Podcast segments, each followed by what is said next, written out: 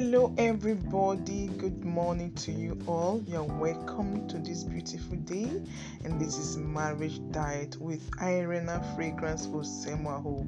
I am so happy to be sharing with you once again.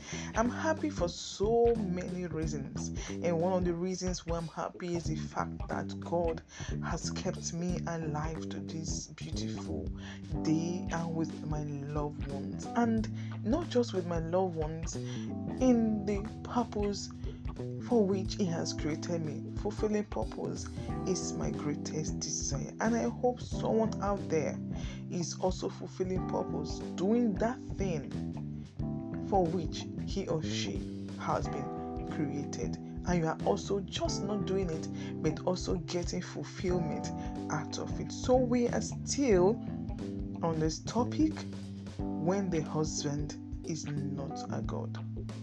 And like I said in the previous series podcast, this particular topic we are on, that we were solely created in the image of God and in the likeness of Him, we were all created. Either you are a male or you are a female, husband or wife in that marriage.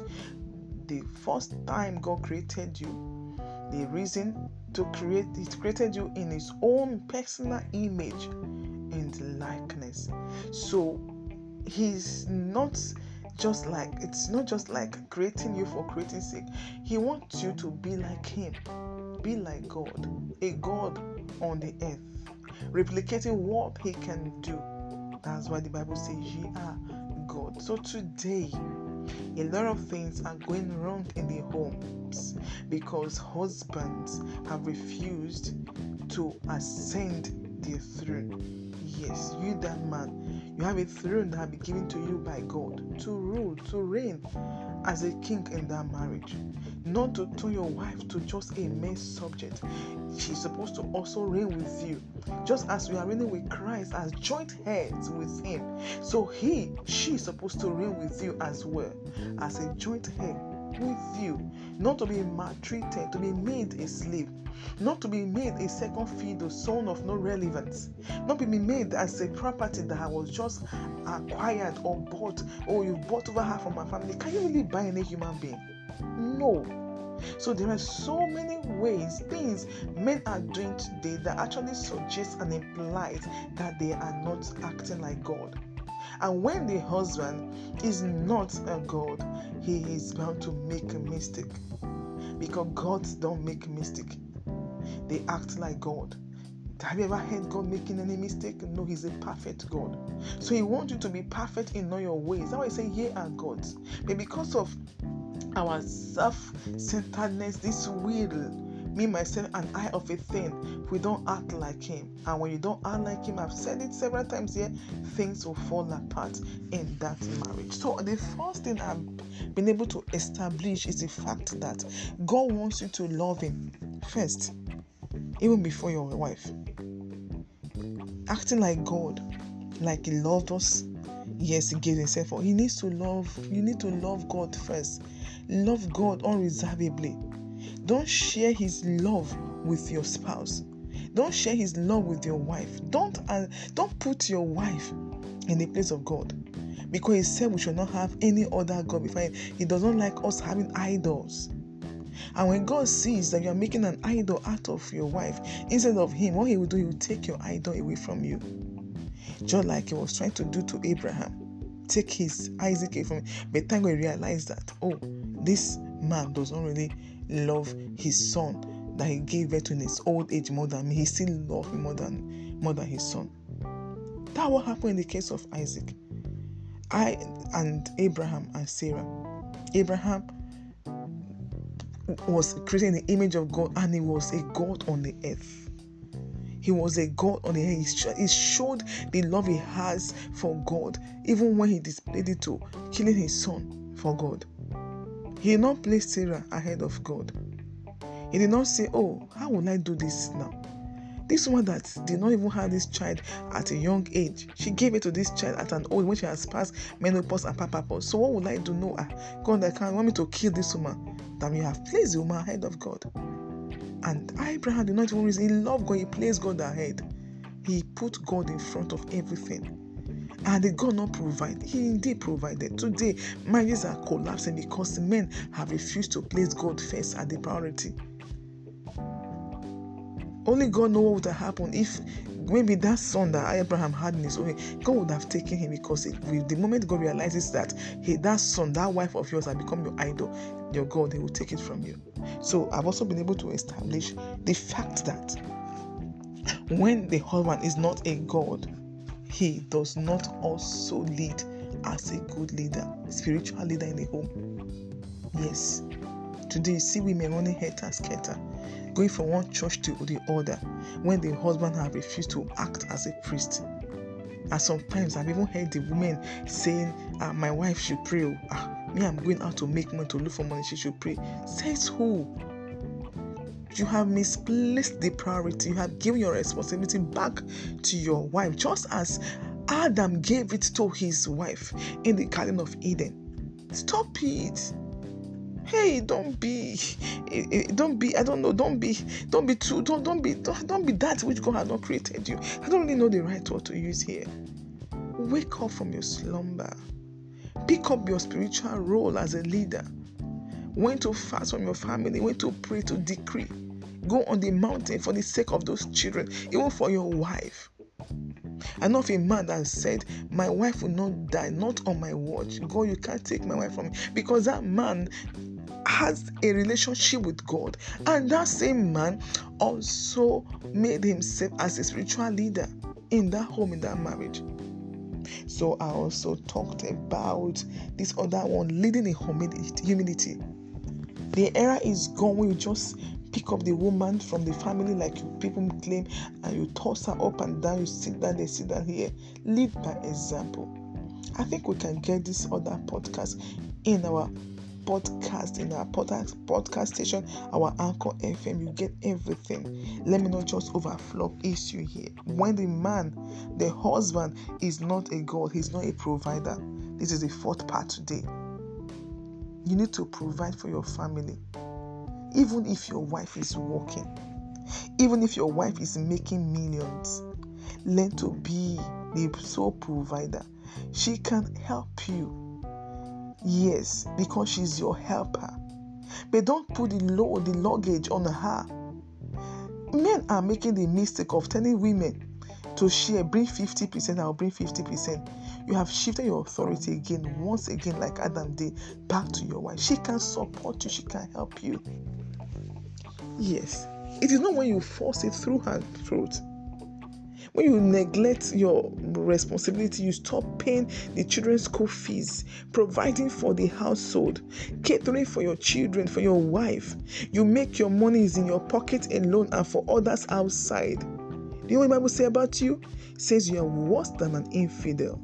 Who is an infidel? An infidel is an unbeliever, an abject unbeliever. I don't even believe God exists in the first instance.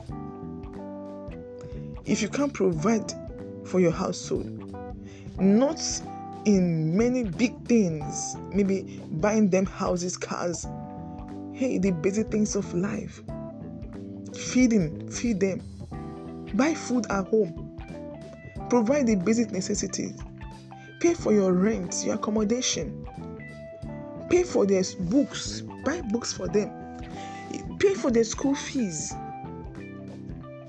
The way there is total love, submission, understanding, everything is in perfect condition. She supports you. Hey, see, she's the one that is not you that will compare her to giving her salary to you. It is in what you are doing, providing for her, loving her that will make her to submit even everything her pay slip into your account. Yes, I did it. I didn't do it on top of nothing. I had a husband that will give me anything I ever asked for, wanted. When he goes for ministration, any honorarium he takes it, this is what we're blessed with. He will not say I was this is what we're blessed, we were blessed with. Then I wasn't working. You tell me go pay into your account, or I've transferred it into your account. He had his own account. The money will be in my account. I'm the one that will tell him, okay, this is what I'll go to buy, what we need at home. Okay, this I'll keep the rest for him. And when I want to buy anything, he will not tell me, no, don't buy. I want this. He will tell me, okay, take from the money with you. He was the one that was earning. God really blessed him. So when I got my job, my first job, I told God, yes, my first job, that's my first fruit. Yes, as a priest, as a I gave it, I sold it to him. This is my first one, I sold it to him. And ever since when I collect my salary, if from my account I transfer it to his account, was that my salary has come, I've received my salary alert. He will pray and bless me. He will send it back and say, No, let it remain also in your account. So I had something to submit my finances to because he was my provider. He was providing everything for me. Anything I ever wanted, he gave to me. So to give my money to him to to give my whatever my savings to him too was not difficult. So if you are looking for a woman, husband, that will give you her salary, her income, that will spend everything in you, you first be a provider. Let us see that you are doing for the family. Women talk, they appreciate. Let's not over see, don't let, let's not rule out the fact that women appreciate. There are still women out there that still appreciate their husbands. There are still women out there that are still that still have their brain intact that will say, "Oh, this man is really trying. She is an angel. He's a blessing." I also look for how to be a blessing to this man. I joined an organization few just few years ago because I was going to buy my husband the choice, the, the, his choice of car. Because he was, he has been a provider, has been a blessing to me. He has been the one that has been, oh, take this, take that. Kids will not lack anything in the house. So even the what I have, he needs it. Oh, I'm ready to give it to him. So when the husband is not a God, he's not a provider. So you need to be a provider to be a God. That is who God is. He's not our provider, He's our great provider. He provides for us all that we need.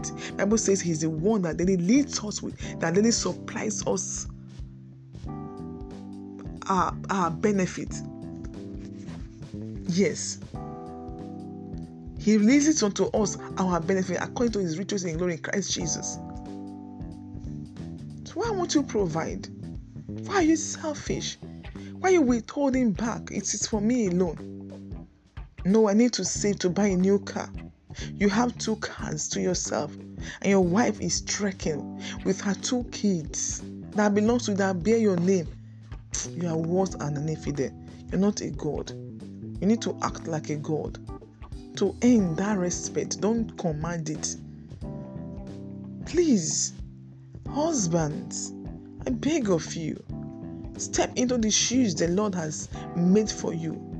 Be a God in that family. Be a God on the earth. Be a provider to your wife.